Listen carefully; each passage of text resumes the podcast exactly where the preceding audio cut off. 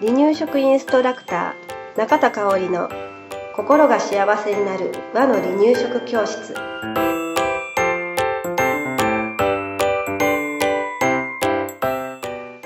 第80回です。番組アシスタントの山本智子です。今日もよろしくお願いします。はい今日もよろしくお願いします。えー、今日はね12月29日配信ということで今年最後のうん配信になりますね、今年も一年ありがとうございました。ね。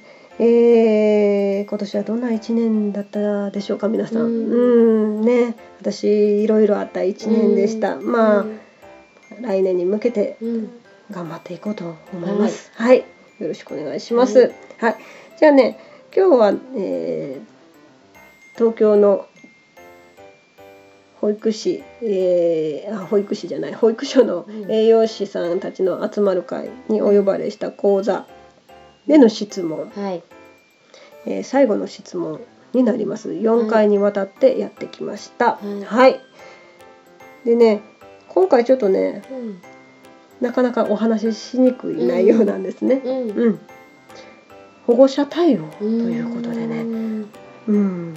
まああのー保護者さんも、えー保育所側うも、ん。うん、あのー立場が全然違いますので、うん。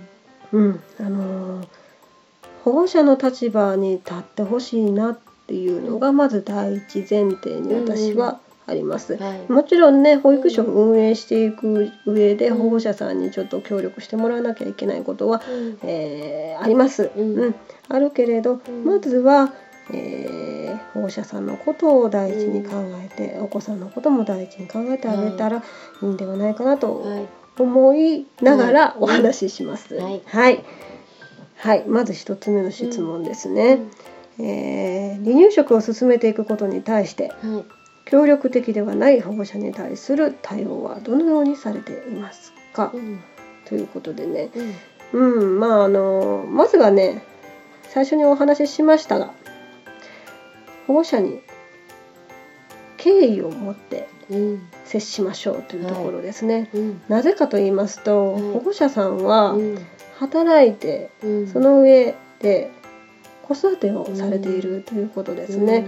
まあで家事うん。もしてるでしょうし、ううん。だからね、えーもう本当に一日うん24時間じゃ足りないんじゃないかなといううん保護者さんもいますよね。うん。えー私もうん働いてうるん。親ですので、はい。もう本当に足りませ。うんん。うん、足りないです。う 何回も言うけど、もうね、もうちょっと時間あったら、あと2時間でもあれば、もうなんだろう、子供たちのことをじっくり見てあげられるのになとか、えー悩んでしまうこともあるんですけれど、うん、いっぱいいっぱいです。はい。働いてるお母さん、うん。お父さんっていうのはうん。ね。うん、だからまずそうやって頑張っているうん。保護者さんに、うん。えー頑張ってるねってうん。敬意を示して尊敬するというところから、えー始めてみてください。うん。でその上でねえっ、とね、人それぞれね価値観って違うんですよね。大事そこは。でそこ大事なんですよ。うん。だから私たちの価値観を、うん。えー保護者さんにぶつけることは、うん。それは違うかなって。すね。うん。うん、うん、感じますね。うん。だから、えー例えば栄養士さんだったり調理師さんだったりすると、お料理が好きだからとか、興味があるからっていうのでその職業を選ばれた方が多いのではないかなと思うんですけれど、はい。全ての人がうん。料理に興味があって好きではないんですよはい。ね。うん。うん。料理がうん。嫌いな人だっているんですよ。嫌いだけど、うん。えーうん、あの頑張ってされてる方もいらっしゃるんですよね。はいだからその価値観が違うということをまずうん前提にします。はいうん。だけどね伝えていくことは伝えていかなきゃいけないので、どうして離乳食とかうん幼児食が大切なのかということを例えばね入園時にしっかりとお伝えする。うん。とか、はえー献立だったりお便りに、いえーそのことをお伝えする。で3巻で例えばね、うん。えー給食3巻があったら、うん。保護者さんにも食べてもらう。っうん。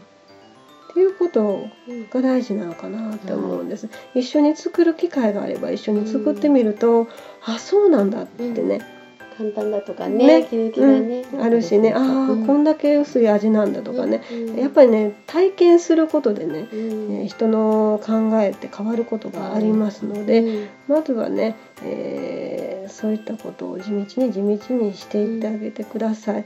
人ってねあのもしねその保護者さんを少しでも食の方に動かしていきたいなって思ったら、うん。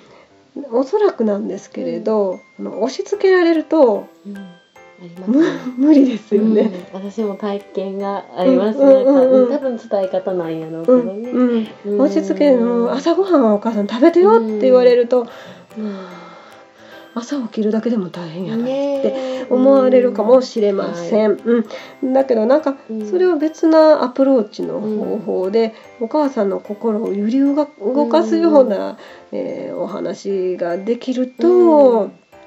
きっとお母さんがこう、うん。あちょっと頑張ってみようかな、うん、ちょっとパンだけでも準備してみようかなとか思ってもらえるんじゃないかなって思います。はい。うん、だから急には変わらないとはうん。思います。あの変わらないというかねあの、うん。もしお母さんに変わってもらいたいと思うんだったら、えー急にはなかなか難しいとは思うんですけれど、うん、あのしっかりとねコミュニケーションをとって人間関係つ築いてそこからのお話じゃないかなと思いますので。うん、えーまあまあそうね保護者さんとお話しすることをまず楽しんでから、うん。楽しむことから始めてみてください。うん、あと先入観を持たないっていうのもすごい大事かも。大事。それ大事かも、なんか、うんうん色眼鏡というかね。ねちゃんとしてないって思って見見るんじゃなくて、うんどうかなっていうところもそうやってコミュニケーションで聞けたら、うんのかな。うん。それすごく大事、ね先入観持っちゃダメ、うん。うん。ねうん。うん。うん。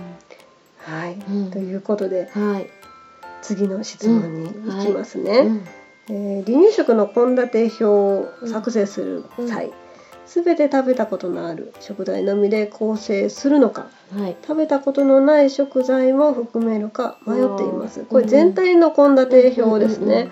うん離乳食のね。うん。で食べたことのない食材を含めると毎回確認する必要が出てきますがうん。目安として良いという考えもあります。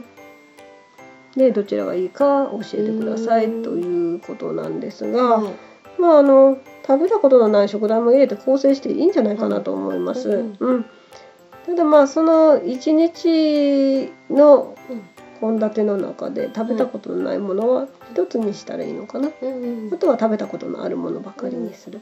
で、あのー食べたことのない食材っていうのは、うんおそらく入園時にお話ししてるとは思うんですが、うんあのー給食でその食材が出てくる時は、事前にお家で23回食べてきてねって、うんうんで大丈夫だったか教えてねうん。っていうことが必要だと思うんですね。うん、ちゃんと聞き取りをしてください。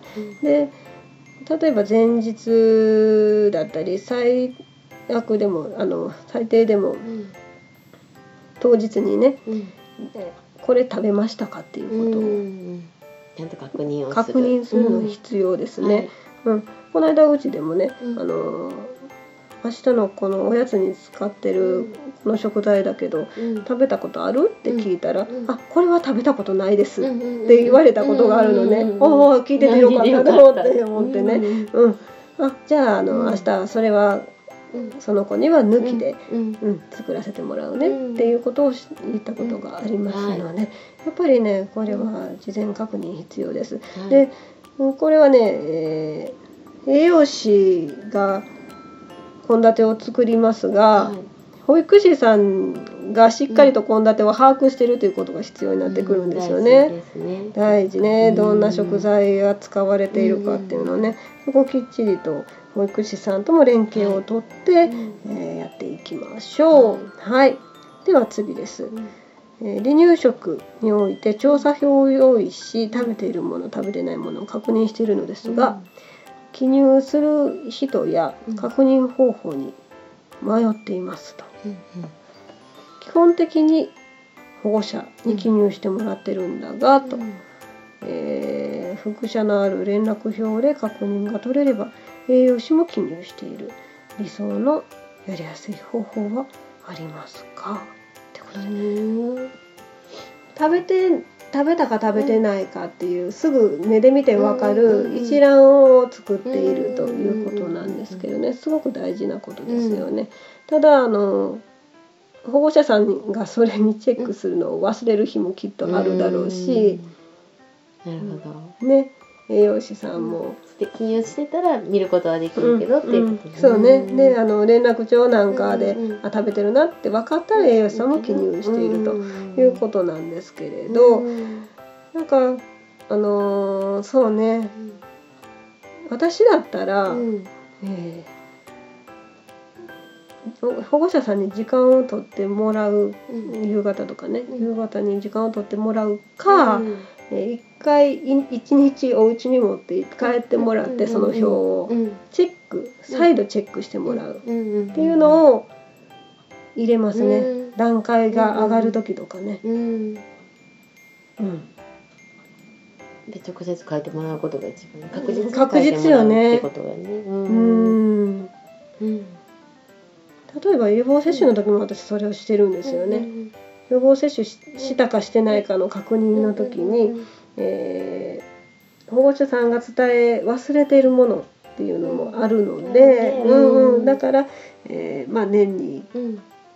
機会を持って、うん。まあ年予防接種なんだから半年に1回ぐらいだったりするんですけれど、うんえーもう表をお渡しして、うん。表のコピーなんですけどね、うん。うんで、あのー新たにしたものにはうん。赤でうん。日付を書いてくださいっていうような感じでお願いしています。うん。うんうん、だからそういったうん。やっぱ保護者さんにチェックしてもらうのが一番確実よね。うん。うん、だと思います。はい。はい。で最後ですね、はい。保育園の食材チェックシートに書いていないものは提供しないべきでしょうか。うん食食材チェックシートっていうのはえっ、と多分、食べますえー食べたか食べてないかっていうのを確認するチェックシートやと思うんです。前の質問と同じようなものですね。うんこれは書かれてないものは提供しない方がいいでしょうね。うんうんうんですね。うんうん。で、うんまあ保護者ようりんチェックシートの項目が多くてうん。離乳食が進まないという意見がありましたということで、うん。まあね、えーどこまで食材を入れてはるんかちょっとわからないんですけれど、給食で使う食材は、うん。えーまあまあ一般的に家庭でもよく使われる食材が無難なのかなと思うんですね。例えばね、あのー兵庫県西宮市のうん。学校給食ではい。時々登場するうん。メルルーサ。知ってる？あ知らない。うん。メルルーサっていううん。魚が時々、あ魚か。そうそうそう。メルルーサじゃなかった。あ違ったね。そうやね。そうやね。メルルーサっていううん。お魚が時々登場するんですね。で私は初めて給食で知ったお魚さんでした。ううん。ん、何かの、え何なんだろう。白身魚。白身魚なのかな。イメージやね。そうそうそう。上品な感じ。カタカナやから。ね。そうそうそう。そうそ家庭ではなかなか。う。スーパーでも見たことがない。ので、うん。例えばそういうのを使うのはやめておきましょうっていう感じかな。うん。まあ小小学生になったらもうね、あのそんなん大丈夫やと思うんですけど、うん、ちゃいし。そうそうち赤ちゃんだからということでね。うんはいうんということです。はいはい。はい。今日も ありがとうございました。ありがとうございました。では皆さん良いお年をおすお過ごしください。じゃあまた来年。はい、ありがとうございましありがとうございまた。した。離乳食インストラクター協会では離乳食の基本と和の離乳食の美味しさを学べる離乳食インストラクター協会2級1級講座を東京、名古屋、兵庫を中心に行っております。2017年2月から2級通信講座が始まります。ご興味のある方は離乳食インストラクター協会2級通信講座で検索してくださいね。